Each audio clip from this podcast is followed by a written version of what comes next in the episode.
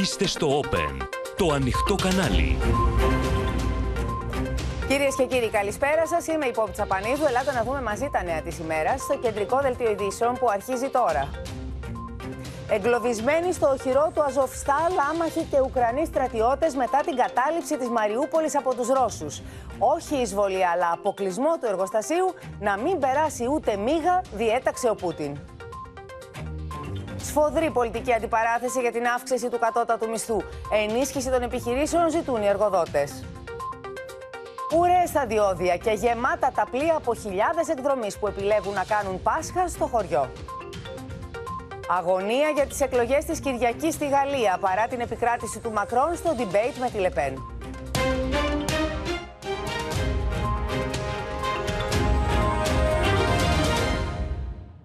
Μεγάλη Πέμπτη σήμερα και στις εκκλησίες όλης της Ελλάδας, κυρίες και κύριοι, οι πιστοί θα παρακολουθήσουν την ακολουθία της Σταύρωσης.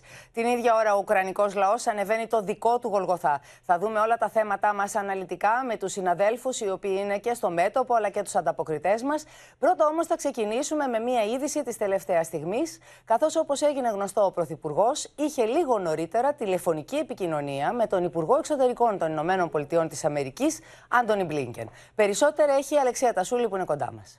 Η τηλεφωνική επικοινωνία λοιπόν του Έλληνα Πρωθυπουργού με τον Αμερικανό Υπουργό Εξωτερικών Άντωνι Μπλίνκεν αφορούσε σύμφωνα με κυβερνητικές πηγέ τις εξελίξεις στο Ουκρανικό. Ο επικεφαλής της Αμερικανικής Διπλωματίας ευχαρίστησε τον Έλληνα Πρωθυπουργό πρώτον για τη στάση της Ελλάδας που κράτησε στον ε, πόλεμο στην Ουκρανία, για την άμεση εφαρμογή των κυρώσεων, αλλά και για τη δέσμευση της ελληνικής κυβέρνησης για την ανοικοδόμηση της ε, Μαριούπολης. Έχει τη σημασία του Πόπη ότι η τηλεφωνική τηλεφωνική επικοινωνία γίνεται λίγες ημέρες μετά την επίσκεψη της κυρίας Νούλαντ εδώ στην Αθήνα και τη συνάντησή της με τον ε, Έλληνα Πρωθυπουργό, τον κύριο Μητσοτάκη. Οι Αμερικανοί είχαν διαμηνήσει μέσω της ε, κυρίας Νούλαντ ότι η Ελλάδα θα πρέπει να αυξήσει την, ε, τη στήριξη της στην Ουκρανία με το, στον τομέα της ασφάλειας. Με τον Υπουργό Εθνικής Άμυνας Νίκο Παναγιοτόπουλο να έχει πει στην Βουλή ότι εκ νέου αποστολή αμυντικού υλικού στην Ουκρανία δεν υπάρχει κανένα τέτοιο θέμα για να γίνει. Οι Αμερικανοί, ωστόσο, είναι πολύ ικανοποιημένοι από, τις, από τους πόρους που παρέχει η Ελλάδα στην Ουκρανία, αλλά και από τη διευκόλυνση των Αμερικανικών στρατιωτικών δυνάμεων στην Αλεξανδρούπολη. Αυτό ήταν το ένα θέμα. Το άλλο θέμα που Άρα εδώ μένει ανοιχτό το αν ζήτησαν επιπλέον βοήθεια από την Ελλάδα προς την Ουκρανία, Αλεξία. Και Μένει ανοιχτό, δεν έχει διευκρινιστεί. Δεν έχει διευκρινιστεί, αλλά ακόμα και αν έχει τεθεί αυτό το θέμα, η ελληνική κυβέρνηση μέσω του Υπουργού Εθνικής Άμυνας έχει κατηγορηματικά πει ότι δεν τίθεται θέμα εκ νέου αποστολής αμυντικού υλικού στην Μάλιστα. Ουκρανία. Συζήτησαν επίσης ακόμα υπόπη και για την ενεργειακή συνεργασία. Θυμίζω, όπως έχουμε πει σε άλλο δελτίο μας, ε, εκρεμεί ενεργειακή συνάντηση του Άντωνι Μπλίνικε με τους τρεις υπουργούς εξωτερικών Ελλάδας, Κύπρου, Ισραήλ. Αυτή η συνάντηση θα γίνει εντός του Μαΐου σε τόπο και χρόνο που θα βολεύει και το πρόγραμμα του Αμερικανού Υπουργού Εξωτερικών. Είναι καυτά και τα δύο θέματα πάντως που συζήτησε ο Αμερικανός Υπουργός Εξωτερικών με τον Έλληνα Πρωθυπουργό. Και, και το θέμα της ενεργειακής συνεργασίας των τριών χωρών, αλλά και το θέμα αυτή... της περαιτέρω βοήθειας, οπλικής βοήθειας προς την Ουκρανία. Και Μένει η ενεργειακή συνεργασία όμως ενοχλεί πολύ την, ε, την Τουρκία, ε, Πόπη, διότι θεωρεί ότι στρέφεται εναντίον της ε, Τουρκίας στην Ανατολική Μεσόγειο. Δεν θα απέκλεια λοιπόν ο Πρωθυπουργός να έθεσε και το θέμα στην τηλεφωνική του επικοινωνία με τον κύριο Μπλίνγκερ και το θέμα των τουρκικών πολιτικών παραβιάσεων και ενοχλήσεων. Μάλιστα, να σε ευχαριστήσουμε πολύ. Θα επανέλθουμε στο θέμα των εξελίξεων στην Ουκρανία. Θα δούμε ό,τι συμβαίνει εκεί, γιατί πραγματικά τα πράγματα τρέχουν με μεγάλη ταχύτητα. Ωστόσο, μετά από δύο χρόνια καραντίνας και περιοριστικών μέτρων, οι Έλληνες ετοιμάζονται πια να περάσουν Πάσχα στο χωριό. Είναι σε εξέλιξη λοιπόν η έξοδος των εκδρομέων με αυξημένη κίνηση στους αυτοκινητόδρομους αυτή την ώρα, στα λιμάνια αλλά και στα υπεραστικά λεωφορεία. Στο ρεπορτάζ που έχουμε ετοιμάσει, θα δούμε μαζί τις αλλαγές στι τιμέ στο ΚΔΕΛ, το κόστος των διοδίων αλλά και τις αυξημένες κατά 30% τιμές στα ακτοπλοϊκά εισιτήρια. Ούρες χιλιόμετρων στα διόδια της Ελευσίνας. Μαζική έξοδος από τα διόδια των Μαλγάρων. Αυξημένη επιβατική κίνηση στα λιμάνια και τα κτέλ του Κηφισού και όπου φύγει φύγει. Από νωρίς το πρωί και ύστερα από δύο χρόνια περιορισμών λόγω του κορονοϊού, οι εκδρομή αποφάσισαν να αφήσουν το κλινονάστη και να κάνουν Πάσχα στο χωριό. Με φορτωμένα τα οχήματά τους, οι οδηγοί σχηματίζουν ουρές χιλιόμετρων στα διόδια της Ελευσίνας. Από νωρίς το πρωί έχουν περάσει περισσότερα από 21.000 οχήματα. Στο Κιάτο πηγαίνουμε. Ε, ναι, πατρικό. Όπως κάθε χρόνο, έτσι και φέτος, η συντριπτική πλειονότητα των μετακινήσεων θα πραγματοποιηθεί με το αυτοκίνητο παρά τις μεγάλες αυξήσεις στην τιμή των καυσίμων. Φουλάραν. Και πώς είδατε τα πράγματα. Ε, τα διπλά λεφτά. Για παράδειγμα, κάποιος που θέλει να ταξιδέψει με βενζινοκίνητο όχημα από την Αθήνα στη Θεσσαλονίκη, το κόστος συμπεριλαμβανομένων των διοδίων ξεπερνά τα 110 ευρώ.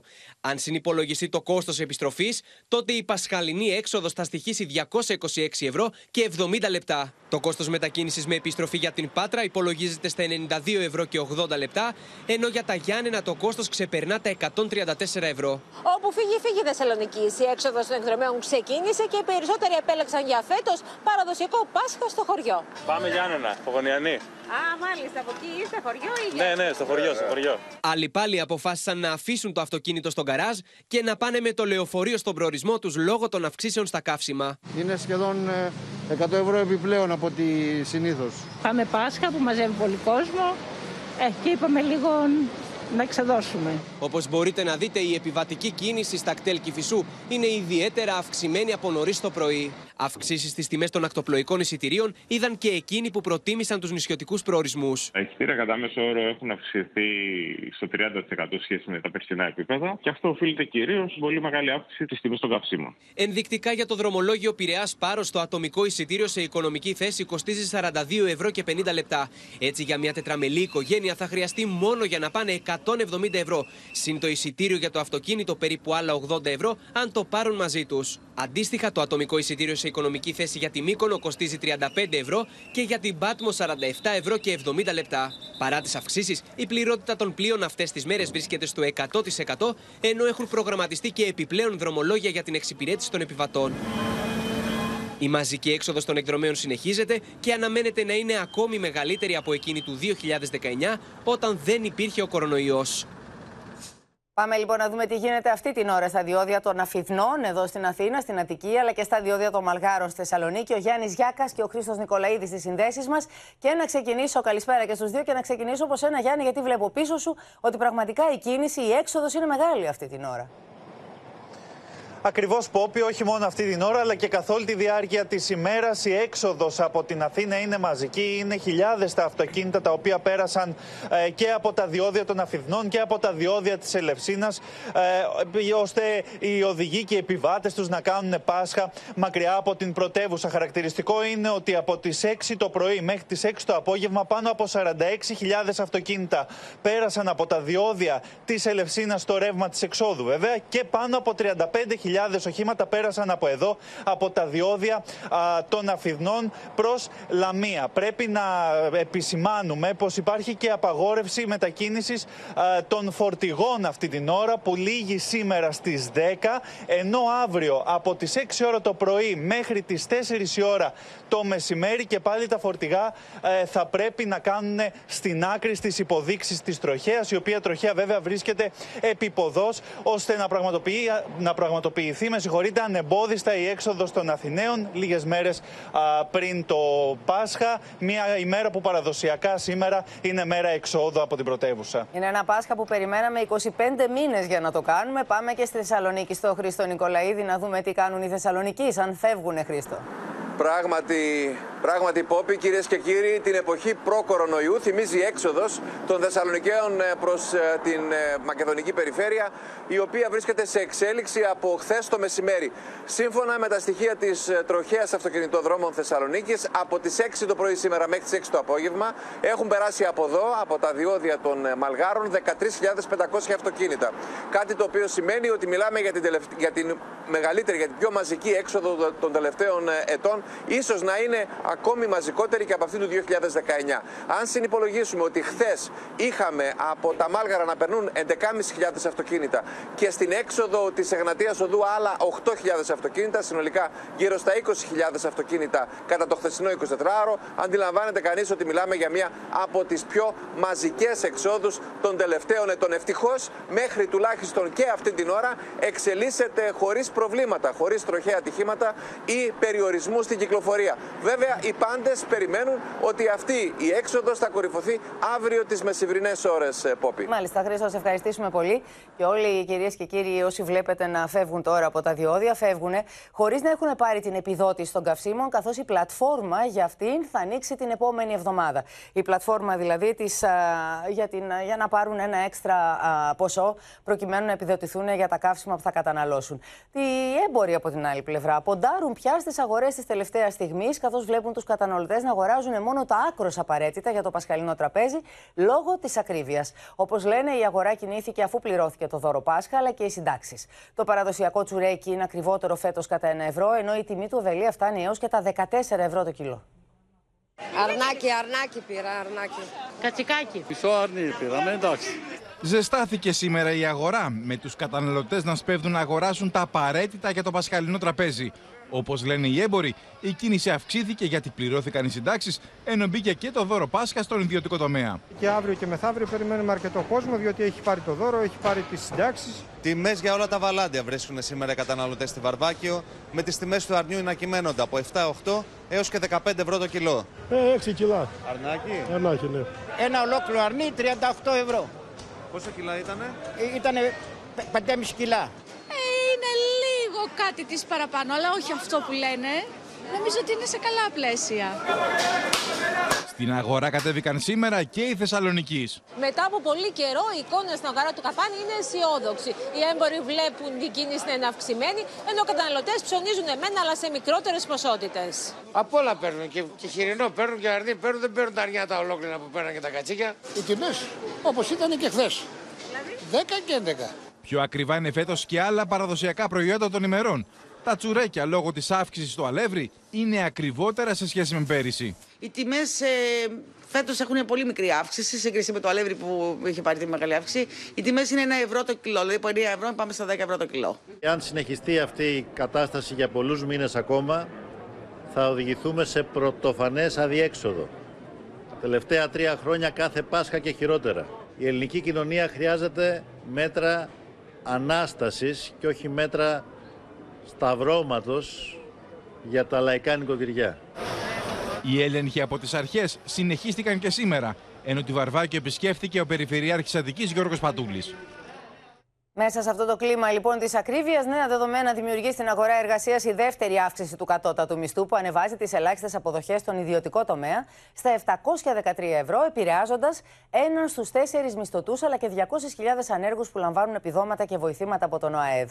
Σφοδρή είναι η αντίδραση της αντιπολίτευσης που μιλά για αύξηση που έχει εξανεμιστεί πριν καδοθεί λόγω της ακρίβειας, ενώ οι εργοδότες από την πλευρά της ζητούν μέτρα ενίσχυσης της ρευστότητας. Στα 713 ευρώ αυξάνεται ο κατώτατος μισθός από την 1η Μαΐου για περίπου 650.000 εργαζόμενους του ιδιωτικού τομέα. Το εισόδημα 650.000 εργαζομένων από τα 663 ευρώ θα πάει στα 713 ευρώ το μήνα, συν 50 ευρώ δηλαδή. Πράγμα που αν το αθροίσει κανείς επί 12 με βάση το ότι έχουμε 14 μισθούς, σημαίνει έναν επιπλέον μισθό το χρόνο μηνιαία για τους εργαζόμενους της κατηγορίας αυτής. Η νέα αύξηση είναι 7,5% ενώ μαζί με την αναπροσαρμογή του Ιανουαρίου φτάνει σωρευτικά για το 2022 στο 9,7%. Ο μεικτός μισθός αυξάνεται 50 ευρώ, ο καθαρός 44 ευρώ και οδηγείται από τα 569 στα 613. Το κατώτατο ημερομίσθιο αυξάνεται σε 31,85 ευρώ από 29,62 σήμερα. Δεν μπορώ να τα βγάλω πέρα. Θέλω για τα παιδιά μου κοντά στο ένα χιλιάρικο. Έξοδα, πάγια. Ο αρχηγός της αξιωματικής αντιπολίτευσης άσκησε κριτική από την αγορά της Καλιθέα για τις επιλογές της κυβέρνησης. Δεν αρκούν παρεμβάσεις οι οποίες δεν μπορούν να αντιμετωπίσουν την κρίση. Χθες αυξήθηκε ο κατώτατος μισθός 7,5% ενώ ο πληθωρισμός τρέχει με 9%. Εμείς αυξήσαμε τον κατώτατο μισθό 11% όταν είχαμε αρνητικό πληθωρισμό. Προς αύξηση 10 έως 30% δικαιούνται παλαιοί εργαζόμενοι που είχαν προϋπηρεσία τουλάχιστον τριών ετών το Φεβρουάριο του 2012. Μισθωτός με προϋπηρεσία 3 έως 6 χρόνια το 2012 δικαιούται 784,3 ευρώ. Καλή κίνηση. Ναι. ναι, σίγουρα θα βοηθήσει αρκετό κόσμο. Μέτρα στήριξης των επιχειρήσεων για να αντέξουν τα νέα μισθολογικά βάρη ζητούν οι μικρομεσαίοι εργοδότες. Εάν δεν υπάρξουν ταυτόχρονα μέτρα για τη ρευστότητα των επιχειρήσεων, οι αυξήσεις αυτές δεν θα έχουν ουσιαστικό αποτέλεσμα και ταυτόχρονα μπορεί να οδηγήσουν σε αδήλωτη και μαύρη εργασία. Από την αύξηση επηρεάζονται και πολλά επιδόματα και βοηθήματα του ΟΑΕΔ.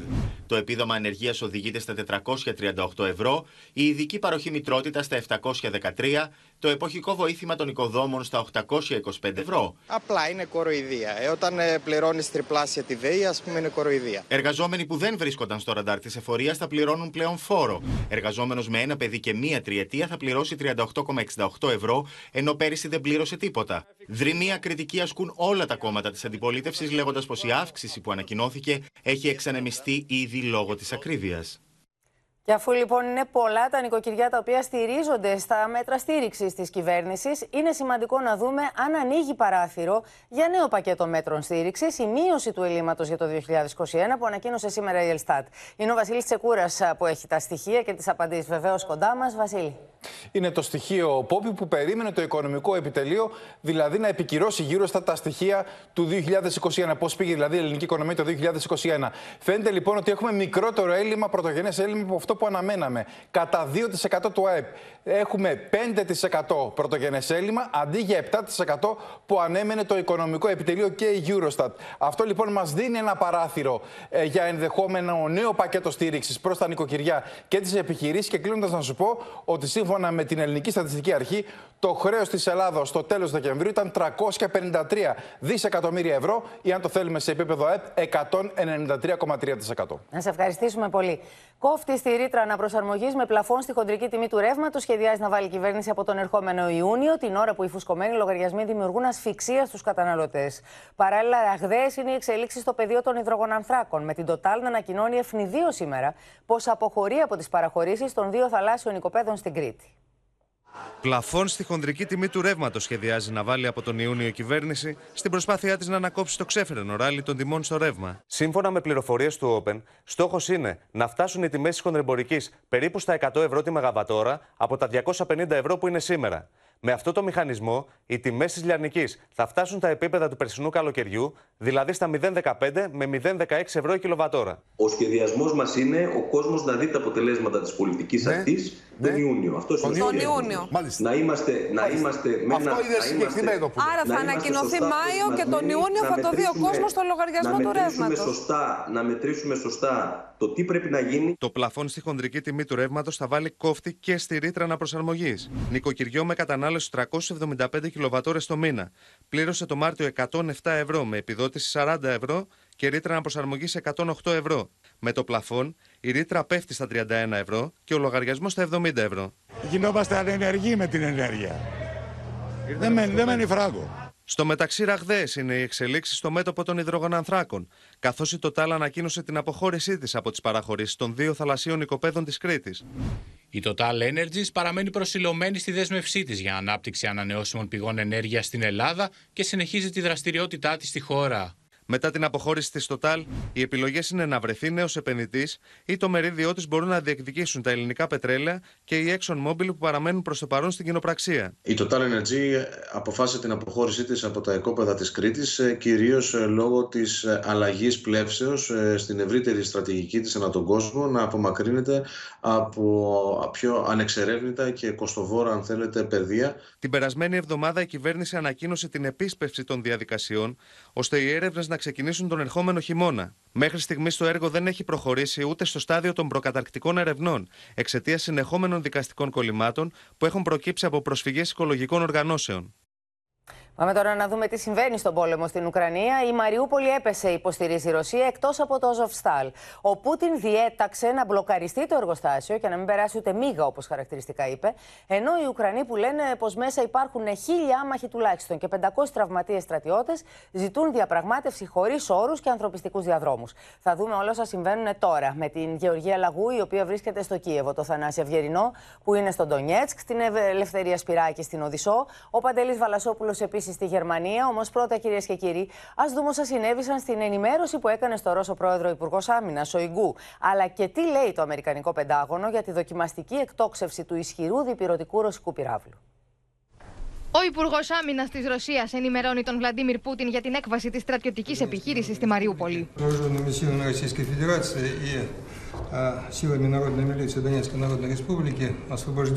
Мариуполь.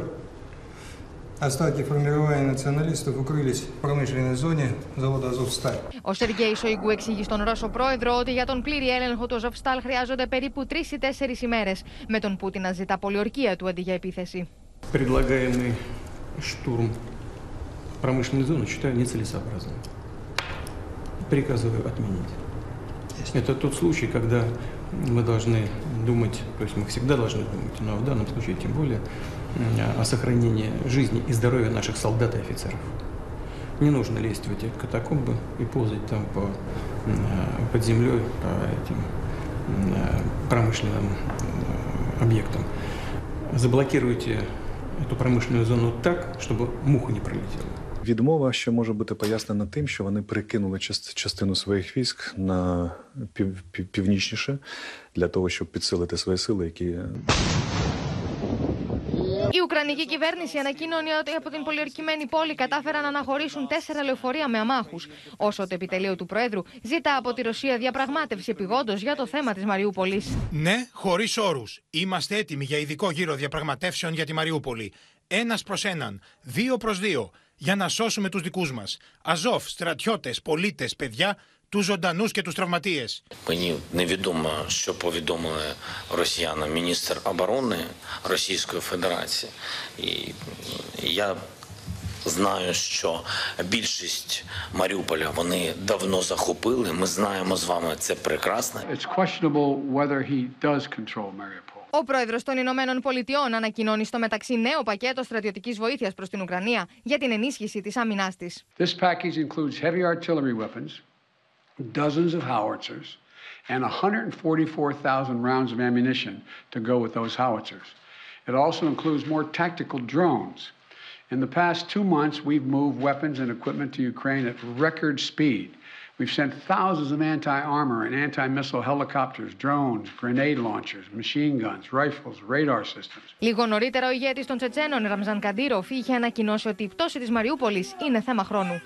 Σας начнется конкретные спецоперации и будет хорошие показатели, хорошие результаты. Но Насчет э, положения дел у бойцов, которые защищают Мариуполь, э, все находятся в нормальном, э, высоком э, боевом духе, продолжают выполнять боевые задачи. Παράλληλα, η Μόσχα ανακοινώνει τη δοκιμή νέου διυπηρωτικού βαλιστικού πυράβλου, ενός στρατηγικού όπλου που, όπως λέει το Κρεμλίνο, δεν υπάρχει πουθενά αλλού αναλογό του και θα κάνει όσους προσπαθήσουν να απειλήσουν τη Ρωσία να το ξανασκεφτούν. Το Αμερικανικό Πεντάγωνο ανακοινώνει ότι είχε ενημερωθεί εκ των προτέρων για τη δοκιμή, η οποία αποτελεί ρουτίνα. Είδαμε λοιπόν έναν Πούτιν ο οποίος έχει επιλέξει να αλλάξει τη στρατηγική του, διατάσει να μπλοκαριστεί το Αζοφστάλ και να σταματήσουν οι επιθέσεις εκεί. Πάμε στην Ελευθερία Σπυράκη, γιατί έχει ενδιαφέρον Ελευθερία να δούμε πώς αυτό το μεταφράζει, το ερμηνεύει το Κίεβο. Κοίτα, που η αλήθεια είναι ότι το ερμηνεύουν οι Ουκρανοί αξιωματούχοι με δύο τρόπους. Ο πρώτος λέει ότι ο Ρώσος πρόεδρος αντιλήφθηκε ότι δεν μπορεί να καταλάβει το εργοστάσιο, το εργοστάσιο Αβζοφστάλ. Το δεύτερο σενάριο που υποστηρίζει κυρίως ο στενός συνεργάτης του Ουκρανού Προέδρου, ο κύριος Αρεστόβιτς, λέει ότι προφανώς οι Ρώσοι θέλουν να αποδεσμεύσουν τα στρατεύματά τους από την Μαριούπολη προκειμένου να τα μετακινήσουν σε περιοχές του Ντομπά και με αυτόν τον τρόπο να επιταχύνουν κιόλας και την επιχείρηση που βρίσκεται σε εξέλιξη. Πάντως, να σου πω, Πόπι, ότι οι Ουκρανοί πιέζουν με κάθε τρόπο την, ε, να ανοίξει ένας ανθρωπιστικός διάδρομος σε ό,τι αφορά το Αζοφστάλ. Εκεί πρέπει να σου αναφέρω, όπως αναφέρθηκε και στο ρεπορτάζ προηγουμένως, ότι υπάρχουν χίλια άμαχοι και 500 στρατι, ε, στρατιώτες οι οποίοι πρέπει να φύγουν άμεσα από εκεί. Ενώ και η Ουκρανία αντιπρόεδρος της ε, κυβέρνησης πιέζει την παρέμβαση ξένων ηγετών, ούτως ώστε να πιέσουν και εκείνοι προς αυτή την κατεύθυνση. Κάτι το οποίο είδαμε βέβαια νωρίτερα και τον Αμερικανό πρόεδρο, τον Τζο Μπάιντεν, να αναφέρει ότι όντως υπάρχει έντονη ανάγκη, ανάγκη διένεξης ανθρωπιστικού διαδρόμου. Πάντως, Πόπι, να σου πω ότι σήμερα έφυγαν από την Μαριούπολη 80 άνθρωποι, ενώ 200 αναμένουν. Και πολύ χαρακτηριστική μάλιστα είναι η δήλωση του Δημάρχου της Μαριούπολης, ο οποίος εξέφρασε την άποψη ότι πλέον δεν υπάρχει περίπτωση και δεν πιστεύει σε κατάπαυση του πυρός από την μεριά Μάλιστα. της Ρωσίας. Να σε Τέλος, να σου ευχαριστήσουμε. αναφέρω Ναι, ναι. ότι να σου αναφέρω μόνο ότι σε μία πόλη στο Μανχούς 18 χιλιόμετρα έξω από την Μαριούπολη ανακαλύφθηκε ένας ομαδικός τάφος σύμφωνα με σύμβουλο του Δημάρχου της Μαριούπολης 30 μέτρων και δυστυχώς σου πω πει αυτό το οποίο λέγεται είναι ότι αυτή τη στιγμή στην Μαριούπολη ενδεχομένως να υπάρχουν μέχρι και 10.000 νεκροί. Ένας αριθμός βέβαια ο οποίος μέχρι στιγμής τουλάχιστον δεν έχει επιβεβαιωθεί. Θα σε ευχαριστήσουμε πάρα πολύ και θα πάμε στον Ντονιέτσκ στο Θανάση Αυγερινό για να δούμε τι ήταν αυτό που έκανε τον Πούτιν να αλλάξει στρατηγική σε σχέση με το Αζοφστάλ, Θανάση. Καλησπέρα και χρόνια πολλά από τον Ντονιέτσκο που έγινε γνωστή μάλλον με ανακούφιση από τους περισσότερους η είδηση της αλλαγής τακτικής ως προς το εργοστάσιο Αζοφστάλ στη Μαριούπολη. Λέω από τους περισσότερους γιατί υπάρχουν και κάποιοι ανυπόμονοι, ειδικά ρωσόφωνοι στρατιωτικοί, που μου δήλωναν ότι δεν έπρεπε να χαριστεί ούτε μία μέρα ζωής στους νεοναζί του τάγματος Αζόφ, αλλά αναγκάζονται να υπακούσουν στον αρχιστράτηγο των ρωσικών ενόπλων δυνάμεων, όπως θεωρείται ο πρόεδρος της Ρωσίας. Ε, στο Βλαντίμιρ Πούτιν νομίζω έχει αξία να πούμε μερικά στοιχεία από την αναφορά που έκανε δημοσίως ο Υπουργός Άμυνας ο Σεργέη Σαϊγκού. Περιέγραψε τη Μαριούπολη ως πρωτεύουσα του τάγματος Αζόφ, όπου είχαν γίνει οχυρωματικά έργα όλα αυτά τα 8 χρόνια που διήρκησε ο εμφύλιος πόλεμος στην ε, Ουκρανία. Ε, αναφέρθηκε στους αριθμούς, στους κατά πόσοι δηλαδή πολεμούσαν κατά την εκτίμηση της ρωσικής πλευράς από την ε, πλευρά της Ουκρανίας. Ο κύριος Σοϊγκού, ενώ οι ντόπιοι ρωσόφωνοι είχαν αναφερθεί ακόμη και σε 14.000, μιλάει για μικρότερο αριθμό, λέει για 8.100 περίπου Ουκρανούς μαχητές. ε, στην πόλη, από τους οποίους ε, οι 4.000 εξοντώθηκαν. Αυτή είναι δυστυχώς η στρατιωτική φρασιολογία που χρησιμοποιείται. 1.500 παραδόθηκαν, είναι εχμάλωτοι δηλαδή της ρωσικής πλευράς και οι υπόλοιποι, πάνω από 2.000 εκτιμάται, μαζί με αρκετούς ε, ξένους μισθοφόρους, ανέφερε ο κύριος Σοϊγκού, βρίσκονται στο εσωτερικό ε, του Αζόφ Στάλ. Ο, ο Ρώσος Υπουργός Άμυνας περιέγραψε αναλυτικά στον ε, Ρώσο Πρόεδρο τη μέθοδο σάντουιτς, όπως την έχουν περιγράψει ακόμη και πολίτες στη Μαριούπολη όταν κάναμε ρεπορτάζ, ότι δηλαδή στους πρώτους ορόφους, στο Ισόγειο και στον πρώτο όροφο, τοποθετούνταν βαριά όπλα από τα τάγματα του Αζόφ. Ανάμεσα βρίσκονταν πολίτες, είτε στα υπόγεια είτε στον δεύτερο, στον τρίτο όροφο, και στους πάνω ορόφους ε, βρίσκονταν εγκαθίσταντο είτε πολυβολία είτε ελεύθεροι σκοπευτές. Ο κύριος Σοϊγκού είπε ότι από τις 21 Μαρτίου άνοιγαν καθημερινά διάδρομοι και ότι συνολικά από αυτούς τους διαδρόμους προς το η πλευρά της Ρωσίας έχουν διασωθεί 142.711 άμαχοι. Είναι καταγεγραμμένοι τόσοι και αυτούς λέει η Μόσχα ότι έχει διασώσει. Ε, επίσης ε, φαίνεται πως αυτό ζήτησε ο Βλαντίμιρ Πούτιν ε, λέγοντας να σταματήσει η έφοδος στο Αζοφστάλ, να συνεχίσουν δηλαδή να επιχειρούν να απομακρυνθούν και να παραδοθούν κάποιοι από τους μαχητές και να απομακρυνθούν ενδεχομένως όσοι άμαχοι ε, έχουν βρεθεί εντός του Αζοφστάλ και εδώ υπάρχει μια διαφοροποίηση από τους ρωσόφωνους. Οι ρωσόφωνοι έδειχναν πιο κατηγορηματικοί στο ότι δεν υπάρχει κανένας άμαχος εντός του Αζοφστάλ. Ο Ρώσος Υπουργός Άμυνας άφησε ανοιχτό το ενδεχόμενο να υπάρχουν κάποιοι που ενδεχομένως να μπορούν να εκμεταλλευτούν αυτούς τους ανθρωπιστικούς διαδρόμους που θα ανοίξουν το επόμενο διάστημα. Ο ίδιος είπε ότι ε, όλο αυτό το διάστημα υπήρχαν 90 λεωφορεία και 25 ασθενοφόρα τα οποία περίμεναν καθημερινά τους ε, όσους ενδιαφέρονταν να πολύ. αποχωρήσουν από εκεί. Να σε ευχαριστήσουμε πολύ. Στο μεταξύ, κυρίες και κύριοι, δεν έχουν τέλος οι τραγωδίες στην Πούχα. Εκατοντάδες συγγενείς θυμάτων καταφτάνουν καθημερινά στο νεκροτομείο για να αναγνωρίσουν ή να κάνουν ταυτοποίηση των ανθρώπων τους, έτσι ώστε να προχωρήσει και η διαδικασία της ταφής. Η απεσταλμένη του Όπεν, η Γεωργία Λαγού, κατέγραψε τις μαρτυρίες τους. Ο πόνος της μάνας. Με τα βίας προσπαθεί να συγκρατήσει τα δάκρυά της. Δείχνει το διαβατήριο της μοναχοκόρης της. Το κοιτά με ευλάβεια και το φυλά. Οι ταφέ εδώ στην Πούχα δεν έχουν τελειωμό. Η Ναντέσδα σήμερα θα θάψει την κόρη τη γεννηθήσα το 1976, η οποία έχασε τη ζωή τη από ρωσικά πυρά. По воду. І в те время почалася бомбежка, і вона подорвалася. Дуже хороша людина була. І так 19 березня вона трагічно погибла. І розбомбили. Когда похоронили? Завтра будут εκεί χαβάτι. Η πόλη της Μπούχα γέμισε πτώματα. Κάποιοι θαύτηκαν προσωρινά σε πάρκα και δάση και άλλοι μεταφέρθηκαν στο νεκροτομείο. Там, якщо то не знаю, чи сварка якась. сталося так, і, і він тоді хаотично почав стріляти. Перше, кого попав, каже, там жінка розказувала. Ждемо із сином е, забрати, опознати е, мого, моєї жінки, брата. Мій Шурін, мого е, сина, дядька. От ждемо, е, нам сказали, вроді, він е, загинув 31 е, фашисти його еті, закатували. Και όταν τα ρωσικά στρατεύματα έφυγαν από την πόλη, ξεκίνησε μια μαζική επιχείρηση για τον εντοπισμό και την καταγραφή των νεκρών. Εδώ στο νεκροτομείο οι συγγενείς των θυμάτων έρχονται με τα διαβατήρια των δικών τους ανθρώπων στο χέρι για να προχωρήσει η διαδικασία της ταφής. Что случилось? Сердце стало. Попал снаряд прямо у гараж в подвале. Ну, он был уже, уже 10 дней. А у її повний є? Там е, нема повних списків, в них зводить. Просто що вона вас точно запише, ми вас точно будемо. Куди йти? Міська рада, це ось Я так знаю. взагалі. Οι κάτοικοι τη Ουκρανική πόλη, με όσο κουράγιο του έχει απομείνει, σφίγγουν τα δόντια και αποχαιρετούν για τελευταία φορά του συγγενεί του. Мы не знаем. Мы еще не всех выкопали. Еще многие закопаны во дворах. Русские стали, русские ушли. Мы остались э, сами. Начали выкапывать людей в братских могилах. По 70, по 80. Οι κάτοικοι τη Μπούχα, 22 μέρε μετά την αποχώρηση των ρωσικών στρατευμάτων, ζουν και αναπνέουν στη μυρωδιά του θανάτου που έχει σκεπάσει όλη την πόλη.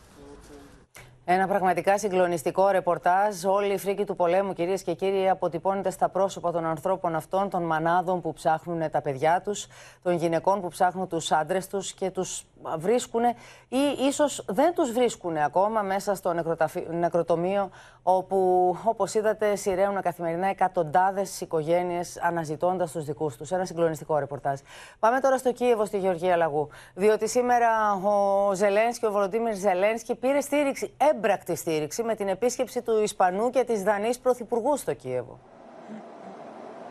Καλησπέρα από κυρίες και κύριοι από το Κίεβο. Με τη μεγάλη μάχη του Ντομπάζ να έχει ξεκινήσει, οι Ουκρανοί έλαβαν σήμερα έμπρακτη στήριξη της Ισπανίας και της Δανίας στην προσπάθεια που καταβάλουν να συνεχίσουν να μείνονται επιτυχώς απέναντι στη Ρωσία.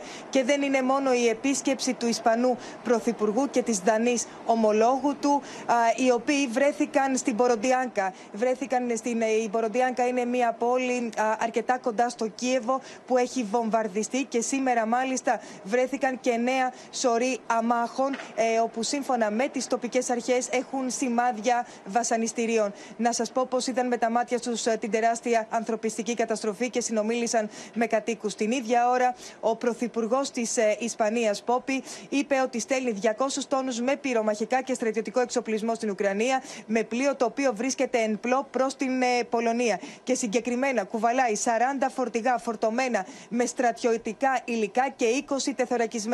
Ενώ η Δανή Πρωθυπουργός αποδέχτηκε την πρόταση του Ουκρανού Προέδρου Ζελένσκι πως θα βοηθήσει η Δανία στην ανοικοδόμηση της πόλης Μάλιστα. Μικολάιβ, η οποία δέχεται σφοδρούς βομβαρδισμούς. Και τέλος, να σας πω πως είχαμε ένα tweet από τον πρόεδρο Ζελένσκι, ο οποίος όπως χαρακτηριστικά λέει, είμαι ευγνώμων απέναντι στον πρόεδρο Biden για την αναφέρεται στη βοήθεια, όπως καταλαβαίνετε, στον Αμερικανικό λαό, αλλά και την υποστήριξη, α, για την υποστήριξη των Ουκρανών στον αγώνα κατά της ρωσικής επιθετικότητας. Αυτή η βοήθεια χρειάζεται σήμερα περισσότερο από ποτέ. Σώζει τις ζωές των υπερασπιστών της δημοκρατίας. Γεωργία, θα σε ευχαριστήσουμε πολύ.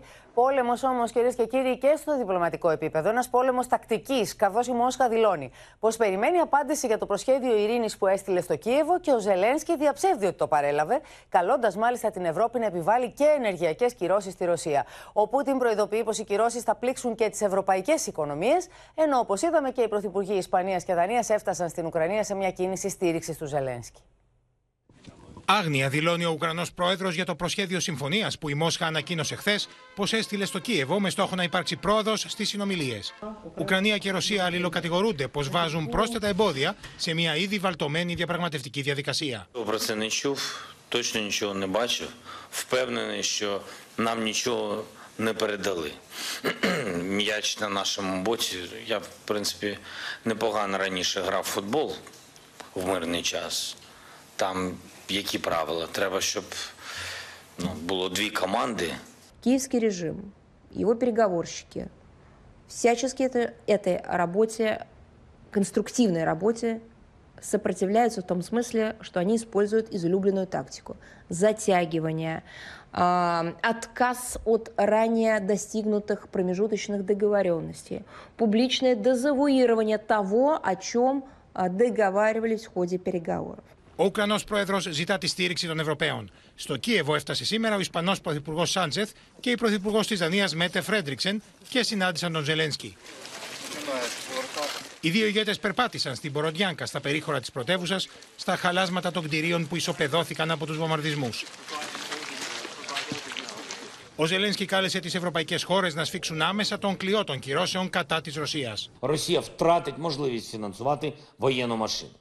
Зокрема, план передбачає обмеження для енергосектору Росії, банківського сектору, експорту імпортних операцій, транспорту. Серед найближчих кроків має бути нафтове ембарго і повне. Повне обмеження постачання нафтопродуктів з Росії. Δεν θα επαναλάβουμε τα λάθη του παρελθόντο, τόνισε η Υπουργό Εξωτερικών τη Γερμανία, ανακοινώνοντα το χρονοδιάγραμμα τη απεξάρτηση του Βερολίνου από τα ρωσικά ενεργειακά προϊόντα. Ja, auch Deutschland steigt vollständig aus russischen Energieimporten aus. Aus Kohle bis Ende des Sommers, Öl halbieren wir bis zum Sommer und werden bis Jahresende bei Null sein.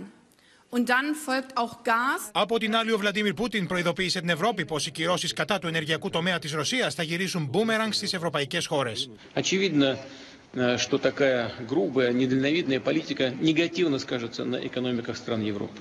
Такова цена принятых решений. Уже говорил, нет оснований полагать, что поведение наших партнеров принципиально изменится. Όμω τα στοιχεία από την Κεντρική Τράπεζα τη Ρωσία για την οικονομία είναι εξαιρετικά ανησυχητικά.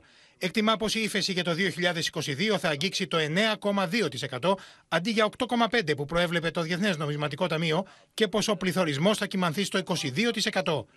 Στην Ουάσιγκτον, ο Τζο Μπάιντεν προχώρησε στην επιβολή νέων κυρώσεων με στόχο την αυτιλία και τον τραπεζικό τομέα της Ρωσίας. Today, I'm announcing that the United States will ban Russian affiliated ships from our ports as they did in Europe. That means no ship, no ship that sails under the Russian flag or that is owned or operated by a Russian interest will be allowed to dock in the United States port or access our shores. None. None. Στο Πεκίνο, πάντως, ο πρόεδρος Σι Τζιμπίνκ, ο οποίος στέκεται στο πλευρό του Βλαντίμιρ Πούτιν, τόνισε ότι οι κυρώσεις κατά της Μόσχας είναι αντιπαραγωγικές.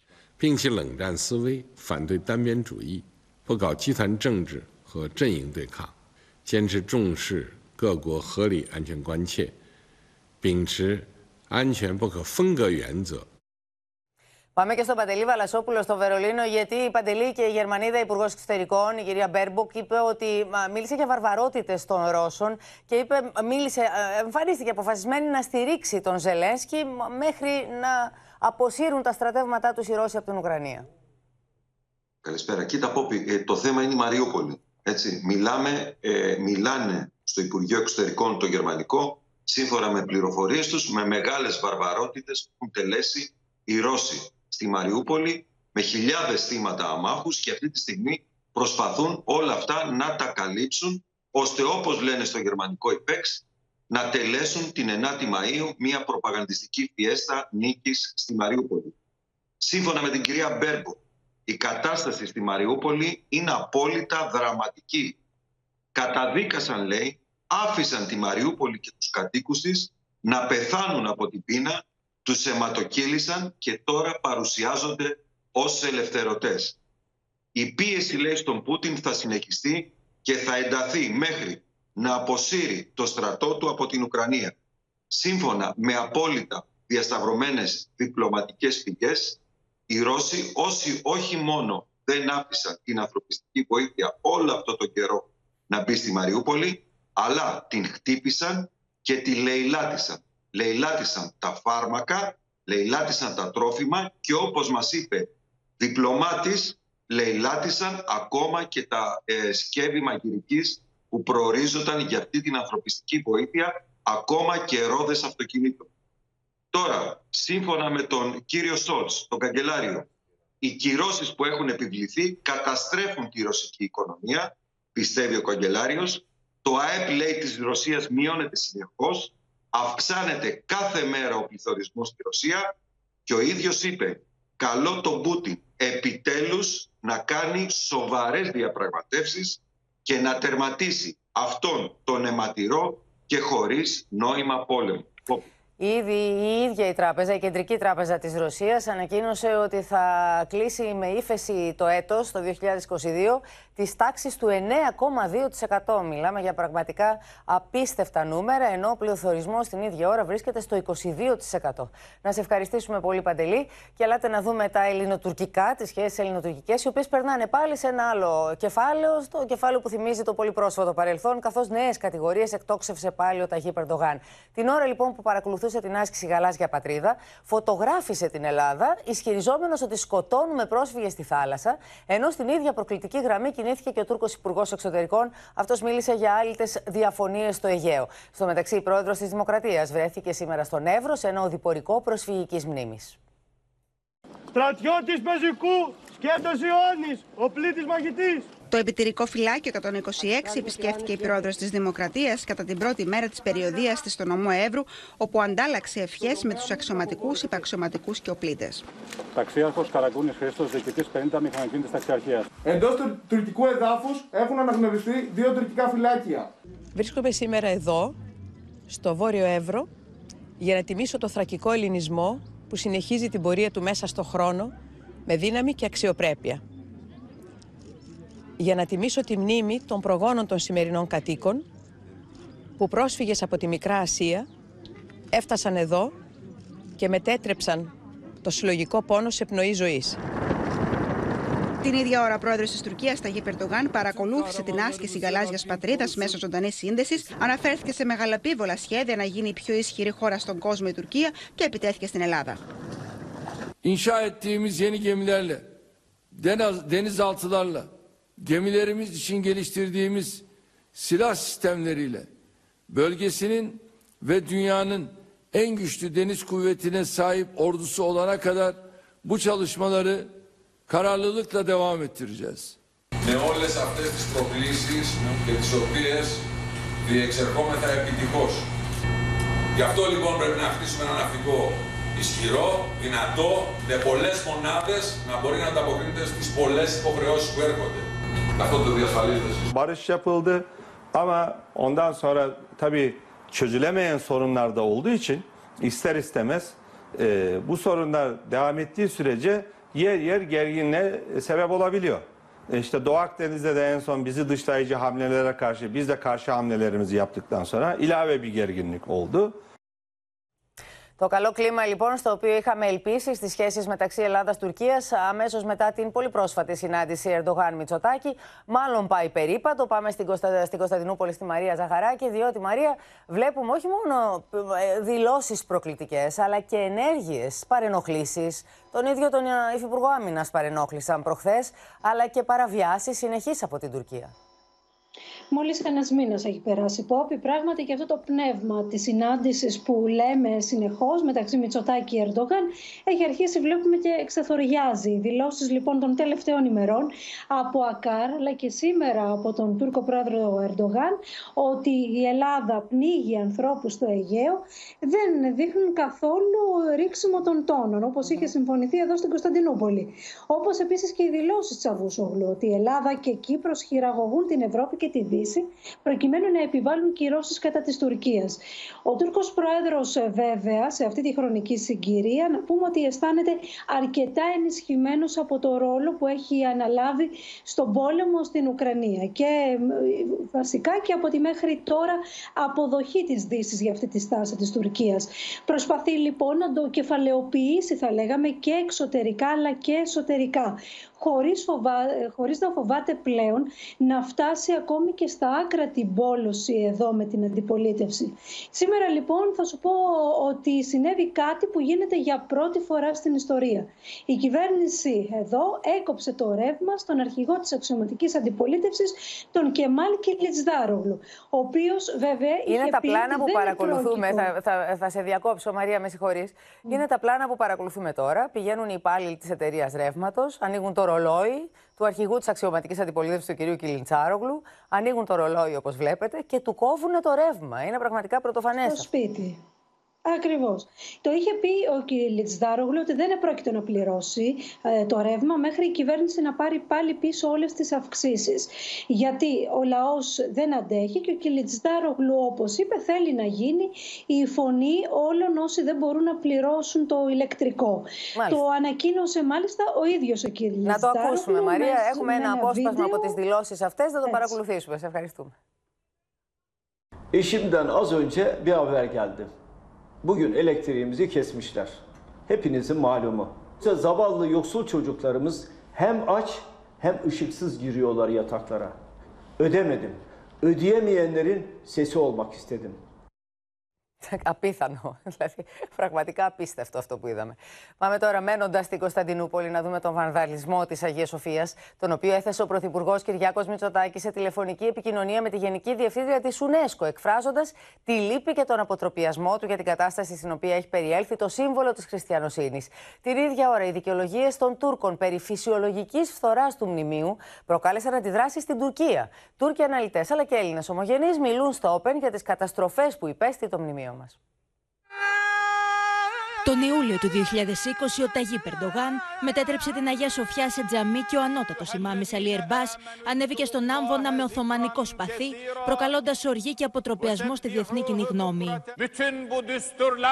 Στην πρώτη προσευχή έψαλε ο ίδιος ο Τούρκος πρόεδρος. Και στη συνέχεια δεσμεύτηκε ότι θα προστατεύει το μνημείο παγκόσμιας πολιτιστικής κληρονομιάς. Δεν πέρασαν όμως ούτε δύο χρόνια και οι υποσχέσεις διαψεύστηκαν. Οι φθορές στην αυτοκρατορική πύλη που έχει αντέξει 1600 χρόνια πλήγωσαν βαθιά την ιστορική μνήμη. Με εμφαντικό τρόπο, ο Πρωθυπουργός Κυριακό Μητσοτάκης έθεσε το θέμα στην UNESCO, τηλεφωνώντας τη Γενική Διευθύντρια Όντρια Ζουλέ. Ο Πρωθυπουργός εξέφρασε τη βαθιά λύπη και τον αποτροπιασμό του για την κατάσταση στην οποία είχε περιέλθει το σύμβολο της χριστιανοσύνης, μνήμιο παγκόσμιας πολιτιστικής κληρονομιάς και τόνισε ότι οι ενέργειες αυτές δεν σέβονται την ιστορία του μνημείου. Από την πλευρά της, η κυρία Ζουλέ επανέλαβε την ανησυχία του οργανισμού για τις επιπτώσεις της μετατροπής Αγίας Σοφίας σε τζαμί και τόνισε ότι θα ζητήσει εξηγήσεις από τις τουρκικές αρχές. Όλα τα μνημεία πρέπει να γίνονται σεβαστά σε όλο τον κόσμο ε, και αυτό είναι το πιο σημαντικό, πάντοτε να εκφράζεται ο σεβασμός μας ε, και να προστατεύονται αναλόγως. Οι δικαιολογίες των Τούρκων περί φυσιολογικής φθοράς δεν αντέχουν σε καμία σοβαρή κριτική. Αντιδράσεις εκδηλώνονται και μέσα στην Τουρκία. Uh, unfortunately, uh, the official explanations have been scarce, very, very tiny, as if the authorities wanted to water it down. Uh, as if uh, it was such a single, basic, um, simple incident. Or, it is not, of course. The conversion of Hagia Sophia into a mosque was uh, entirely wrong. Was also another serious blow. The relations between um, Turkey and Greece Η Αγία Σοφιά σε καθεστώς μουσείου δεχόταν 18 με 19.000 επισκέπτες. Μετά τη μετατροπή σε τζαμί, ο αριθμός ανήλθε σε 40 με 45.000. Όσο η τουρκική εξουσία δεν καταδικάζει απερίφραστα αυτούς τους βανδαλισμούς, δυστυχώς οι Τούρκοι Ισλαμιστές θα συνεχίζουν ανενόχλητοι να καταστρέφουν βυζαντινά μνημεία της παγκόσμιας πολιτιστικής κληρονομιάς. Πρωτοβουλίες από την Κομισιόν για τους Βανδαλισμούς στην Αγία Σοφία ζητά με ερώτησή τους στην Επιτροπή ο πρόεδρος του κινήματος Αλλαγής Νίκος Ανδρουλάκης. Στο φανάρι σε κλίμα κατάνοιξης τελέστηκε σήμερα ο καθαγιασμός του Αγίου Μύρου στον Πατριαρχικό Ναό του Αγίου Γεωργίου από τον Οικουμενικό Πατριάρχη Βαρθολομαίο. Έτσι ολοκληρώθηκε η διαδικασία παρασκευής του Μύρου που γίνεται μία φορά στα 10 χρόνια και στη συνέχεια παραλαμβάνεται από τις κατατόπους εκκλησίες για τον αγιασμό των πιστών. Με τον καθαγιασμό του Αγίου Μύρου στον Πάνσεπτο Πατριαρχικό Ναό του Αγίου Γεωργίου από τον Οικουμενικό Πατριάρχη Βαρθολομαίο, κορυφώνεται η διαδικασία Παρασκευής του. Ή καθαγιάζουσα τότε το Άγιο Μύρο. Ο Πατριάρχης γονατίζει και λέει την ευχή του καθαγιασμού. Παρακαλεί το Θεό να αγιάσει το μύρο και ευλογεί ένα-ένα τα μυροδοχεία. Το θείον και θεουργικότατον κατά Διονύσιον των Αρεοπαγίτην μύρων, θαύμα μέγα και έκτακτον, ευρίσκεται πλέον ενώπιόν μας έτοιμον Άγιων και τετελειωμένων Είχα την τύχη να δούμε τον Πατριάρχη μας να το κάνει για τέταρτη φορά. Βλέπουμε ο Οικουμενικός Πατριάρχης, ο κύριος Βαρθολομαίος, ο οποίος κρατάει στο χέρι του έναν αμφορέα, το βλέπουμε αυτή τη στιγμή, και ευλογεί τους ανθρώπους εδώ που βρίσκονται. Τους ακολουθούμε, τους ανθρώπους που έχουν βρεθεί σήμερα εδώ, προκειμένου να παρακολουθήσουν αυτή τη διαδικασία που γίνεται μία φορά στα 10 χρόνια. Είμαστε από, έξω από το κουβούκλιο υψίσεως της ε, Παρασκευής δηλαδή του Αγίου Μύρου και σήμερα είναι η κορύφωση του, του τελετουργικού. Δεν έχω ξαναπαρακολουθήσει ποτέ τον Άγιο Μύρο και είμαι πολύ χαρούμενη και ευτυχισμένη. Νιώθω ευλογημένη. Βρισκόμαστε έξω από το μυροφυλάκιο στο Οικουμενικό Πατριαρχείο, εδώ που πριν από λίγο εναποτέθηκε το καθαγιασμένο πλέον μύρο. Ο Οικουμενικός Πατριάρχης αναφέρθηκε και στα δεινά του Ουκρανικού λαού, καταδικάζοντας για ακόμη μια φορά τον πόλεμο, ζητώντας να επέλθει η ειρήνη. Τον Κύριον ημών Ιησούν Χριστόν να καταπαύσει διεκτάκτου δυναμικής επεμβάσεώς του των φρικαλαίων και αποτρόπαιων κατά του εν Ουκρανία λαού πόλεμων εις το πλαίσιο του οποίου δαιμονική συνεργία Ορθόδοξοι δυστυχώς εκκίνησαν ανετίως οπλομάχων χείρα κατά Ορθοδόξων αδελφόντων. Το Άγιο Μύρο θα αποσταλεί στις Ορθόδοξες Εκκλησίες και θα χρησιμοποιηθεί στην τέλεση μυστηριών. Πάμε τώρα και στη Γαλλία. Επί τρεις σχεδόν ώρες, Εμμανουέλ Μακρόν και Μαρίν Λεπέν διασταύρωναν τα ξύφη τους σε μια τηλεμαχία, ένα debate που είχε ανεβασμένους τόνους, στιγμές έντασης και μαχητικές εμφανίσεις. Αν και χαρακτηρίστηκε αλαζονικός, ο Μακρόν φάνηκε να κερδίζει τις εντυπώσεις. Σε Μπραντεφέρ για Γερανεύρα εξελίχθηκε η χθεσινή πολυαναμενόμενη τηλεμαχία μεταξύ του Εμμανουέλ Μακρόν και της Μαρίν Λεπέν με φόντο το δεύτερο γύρο των προεδρικών εκλογών. Ο Εμμανουέλ Μακρόν ήταν τελικά αυτός ο οποίος κατάφερε να κερδίσει το μεσαίο χώρο, πετυχαίνοντας να αποδομήσει την αντίπαλό του. Ο Γάλλος πρόεδρος άσκησε δρυμία κριτική στη Μαρίν Λεπέν για το κοινοβουλευτικό της έργο. C'est très grave parce que ce que vous proposez est très grave. parce que ce que vous dites, c'est qu'en réalité, les gens n'accepteraient pas de se soumettre à la loi. Ce que vous dites est très grave. Je vous le dis vraiment avec beaucoup. Δεν ήταν λίγες οι στιγμές, μάλιστα, που αποσυντώνησε την ακροδεξιά υποψήφια, διακόπτοντα την. Mais vous n'arriverez pas à ouvrir des centrales avant 2035, Madame Le Pen. Dès le début de mon mandat. Mais vous avez le temps industriel, Madame Le Pen. Ne vous en déplaise. Το αποκορύφωμα της θεσινής τηλεμαχίας για την ανάδειξη του νέου Προέδρου ήταν φυσικά η μομφή του Μακρόν για τις σχέσεις εξάρτησης της Λεπέν με τη Μόσχα, λόγω ενός δανείου που είχε λάβει η Λεπέν το 2014 από Ρωσοτσεχική τράπεζα. Dépendez du pouvoir russe et que vous dépendez de M. Poutine. Parce que quelques mois après avoir dit cela, Madame Le Pen, vous avez contracté un prêt en 2015. Pertinemment que ce qu'il dit est faux. Il sait pertinemment que je suis une femme absolument et totalement libre et que je défends parce que je suis une patriote. Et... Σε ό,τι αφορά το συνταξιοδοτικό, η Μάριν Λεπέν χαρακτήρισε ω αφόρητη αδικία τη συνταξιοδότηση στα 65 έτη που προσπαθεί να επιβάλλει ο Μακρόν, λέγοντα πω αν εκλεγεί, οι Γάλλοι θα μπορούν να συνταξιοδοτηθούν μεταξύ 60 και 62 ετών. Η συζήτηση πήρε φωτιά όταν η Μαρίν Λεπέν τάχθηκε υπέρ της απαγόρευσης της Ισλαμικής μαντήλας στους δημοσίους χώρους, με τον Γάλλο πρόεδρο να απαντά πως μια τέτοια κίνηση φύγει τον πυρήνα του κοσμικού κράτους και θα προκαλέσει εμφύλιο πόλεμο στη Γαλλία. La question du voile, c'est la question d'une religion, d'un signe extérieur religieux. Την ίδια ώρα, μια νέα δημοσκόπηση επιβεβαιώνει τον τίτλο του φαβορή για τον Εμμανουέλ Μακρόν, καθώς το 59% έκρινε πως ο Μακρόν ήταν πιο πιστικός από τη Λεπέν. Πάντως η Ευρώπη παρακολουθεί με κομμένη την ανάσα αυτή την εκλογική αναμέτρηση. Πάμε στη Μαρία Ρόνης στις Βρυξέλλες, γιατί η αγωνία κορυφώνεται εν ώψη της Κυριακής, Μαρία.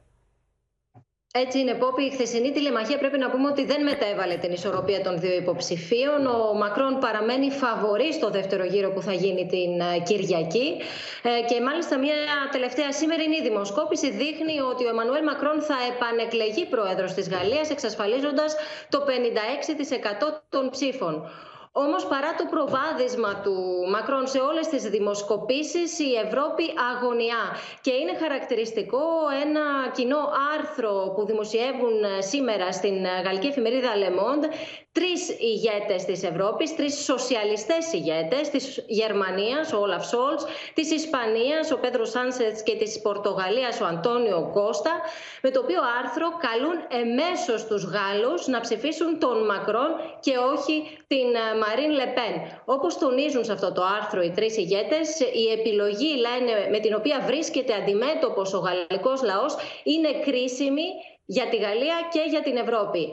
Τονίζουν ότι είναι μια επιλογή ανάμεσα σε ένα δημοκράτη υποψήφιο που πιστεύει ότι η Γαλλία είναι πιο ισχυρή μέσα σε μια πιο ισχυρή και αυτόνομη Ευρωπαϊκή Ένωση και μια υποψήφια της άκρας δεξιάς που τάσεται ανοιχτά στο πλευρό αυτών που επιτίθεται στην ελευθερία και τη δημοκρατία μας χωρίς να κατανομάζουν την Λεπέν και τον Μακρόν. Τονίζουν επίσης ότι ο πόλεμος του Πούτιν κατά της Ουκρανίας έχει στόχο τις αξίες που η Γαλλία και οι χώρες της Ευρωπαϊκής Ένωσης υπερασπίζονται και ότι οι λαϊκιστές και η άκρα δεξιά έκαναν τον Πούτιν ιδεολογικό και πολιτικό πρότυπο, δείχνοντας φυσικά τη Μαρίν Λεπέν. Να υπενθυμίσουμε ότι ο Μακρόν επιτέθηκε έντονα στη Μαρίν Λεπέν για τις σχέσεις της με τον Πούτιν, για το δάνειο που έχει λάβει από και στο βίντεο αυτά, Μαρία, θα σε και την ευχαριστήσουμε πάρα πολύ. τη Ρωσίας. Ευχαριστούμε. Παρατείνεται κυρίες και κύριοι το σκληρό lockdown στη Σαγκάη, καθώς τα κρούσματα αυξάνονται στις περιοχές που είναι εκτός καραντίνας.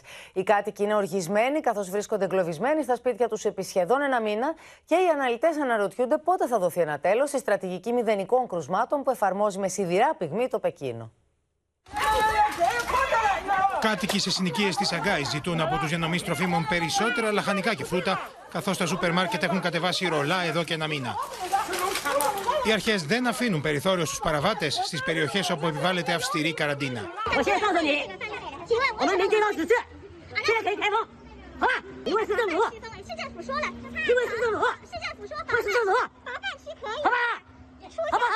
We haven't seen a very clear exit strategy right now, you know, from China. That's why I think it's very hard to estimate.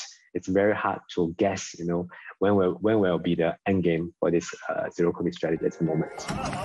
Οι υγειονομικές αρχές της πόλης των 25 εκατομμυρίων παραδέχτηκαν πως οι αυστηροί κανονισμοί θα παραμείνουν προληπτικά, ακόμη και σε συνοικίες που δεν έχουν εντοπιστεί φορείς του ιού. Υποστηρίζουν πως ο λόγος για αυτή την απόφαση οφείλεται στην αναπάντεχη αύξηση κρουσμάτων σε περιοχές εκτός καραντίνας τα τελευταία 24 ώρα. Shanghai is not giving up on zero COVID. Millions of residents are still under lockdown, and a fresh new mandatory mass testing campaign is underway, and there is significant pushback. Authorities previously said that they were targeting Wednesday as a turnaround point and that they'd hoped to reach zero transmission within the community. They haven't managed to do that. Από συνοικία σε συνοικία, τα μέλη των υγειονομικών συνεργείων καλούν τους πολίτες να υποβληθούν σε τεστ. Ανακοινώνουν ότι δεν επιτρέπεται σε κατοίκους να απομακρύνονται από τα συγκροτήματα κατοικιών τους, καθώς υπάρχει το ενδεχόμενο μεγάλων συναθρήσεων. 啊，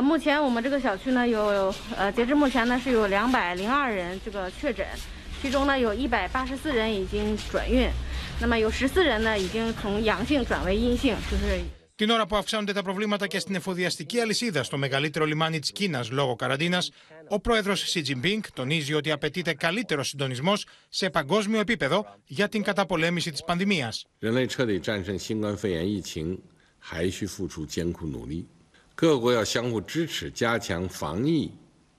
Συναγερμός όμως έχει σημάνει στη διεθνή κοινότητα μετά την εμφάνιση περιστατικών οξίας υπατήτηδα σε παιδιά. Μέχρι στιγμής δεν προκύπτει άμεση σχέση με τον κορονοϊό. Οι επιστήμονες όμως εκτιμούν ότι η νόσηση από τον COVID μπορεί να παίζει κάποιο ρόλο, καθώς ο παιδικός οργανισμός καθίσταται πιο ευάλωτος και το νοσοποιητικό σύστημα εξασθενεί. Έντονος προβληματισμός υπάρχει στη διεθνή επιστημονική κοινότητα για την έξαρση κρουσμάτων νοξία υπατήτηδας άγνωστης προέλευσης σε παιδιά. Ήδη έχουν εντοπιστεί 74 κρούσματα στη Μεγάλη Βρετανία, ενώ περιστατικά έχουν καταγραφεί ακόμη και στη Δανία, την Ιρλανδία, την Ολλανδία, την Ισπανία και τις Ηνωμένες Πολιτείες Αμερικής. Πιθανώς μια νέα μορφή αδενοϊού ή μία από τις υπάρχουσες μορφές αδενοϊού ε, έχουν προκαλέσει αυτά τα επεισόδια της οξίας υπατήτηδας. Δεν έχει καμία σχέση με τα εμβόλια, καθότι κανένα από τα παιδιά που έχουν αυτή την υπατήτηδα δεν είχε εμβολιαστεί. Τα περιστατικά εμφανίζονται ως επιτοπλίστων σε παιδιά άνω των 2 ετών και κάτω των 10, με τους γιατρούς να μην συνδέουν άμεσα προς το παρόν τον κορονοϊό με τα κρούσματα υπατήτηδας. Κάποια από τα κρούσματα, ωστόσο, είχαν νοσήσει και από κορονοϊό και είναι πιθανόν αυτό το γεγονός να επιβάρυνε το ανοσοποιητικό του σύστημα και να τα κατέστησε πιο ευάλωτα. Το χειρότερο σενάριο, κατά τη γνώμη μου, είναι ότι δυστυχώς πολλά από αυτά τα παιδιά είχαν μολυνθεί και με κορονοϊό. Αυτό που κάνει ο, ο, ο κορονοϊός είναι καταστρέφει ένα μεγάλο μέρος του ανοσολογικού συστήματος. Στην Ελλάδα δεν έχει εμφανιστεί ακόμα κανένα τέτοιο περιστατικό, ωστόσο οι γιατροί βρίσκονται σε εγρήγορση και επισημαίνουν στους γονείς Χιλιάδες θεατές συγκεντρώθηκαν σε μουσεία, αρχαιολογικούς χώρους και εκκλησίες της Πλάκας για να απολαύσουν τις εκδηλώσεις του τρίμερου Φεστιβάλ Ατρευτικής Μουσικής. Η αυλαία έπεσε χθες με συναυλία θρησκευτικών ύμνων στο Μητροπολιτικό Καθεδρικό Ναό της Αθήνας.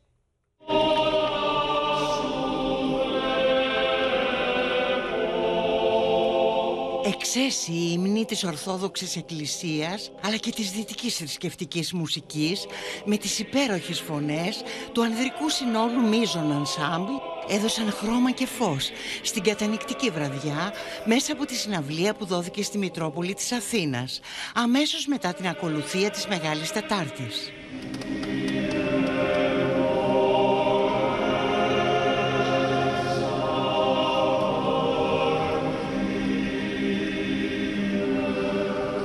Τη συναυλία στο Μητροπολιτικό Καθεδρικό Ναό της Αθήνας που σήμανε τη λήξη του πρώτου φεστιβάλ λατρευτικής μουσικής διεύθυνε ο Αγαθάγγελος Γεωργακάτος. Να αναφερθούμε ειδικά στο τελευταίο τροπάριο που είναι το περίφημο τροπάριο της Κασιανής σε σύνθεση του Θεμιστοκλή Πολυκράτη.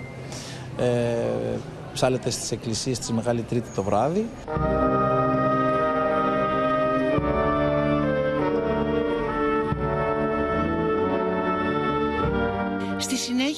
Συνέχεια η μουσική σκητάλη πέρασε στην πάντα του πολεμικού ναυτικού η οποία ερμήνευσε το αντάτζιο του Αμπινόνι και πένθυμους ύμνους του Σοπέν και του Μέντελσον σε μία πορεία από τη Μητρόπολη ως την πλατεία Μοναστηρακίου. Και αυτό που πραγματικά είναι συγκινητικό και θα έλεγα ότι μας εξέπληξε ευχάριστα είναι πόσος κόσμος αγκάλιασε αυτή την πρωτοβουλία που ακόμα και να μην είχαμε σκεφτεί ότι ένας νέος θεσμός γεννιέται Τώρα πλέον είμαστε υποχρεωμένοι να τον αναδεχθούμε και να τον υιοθετήσουμε τα επόμενα χρόνια.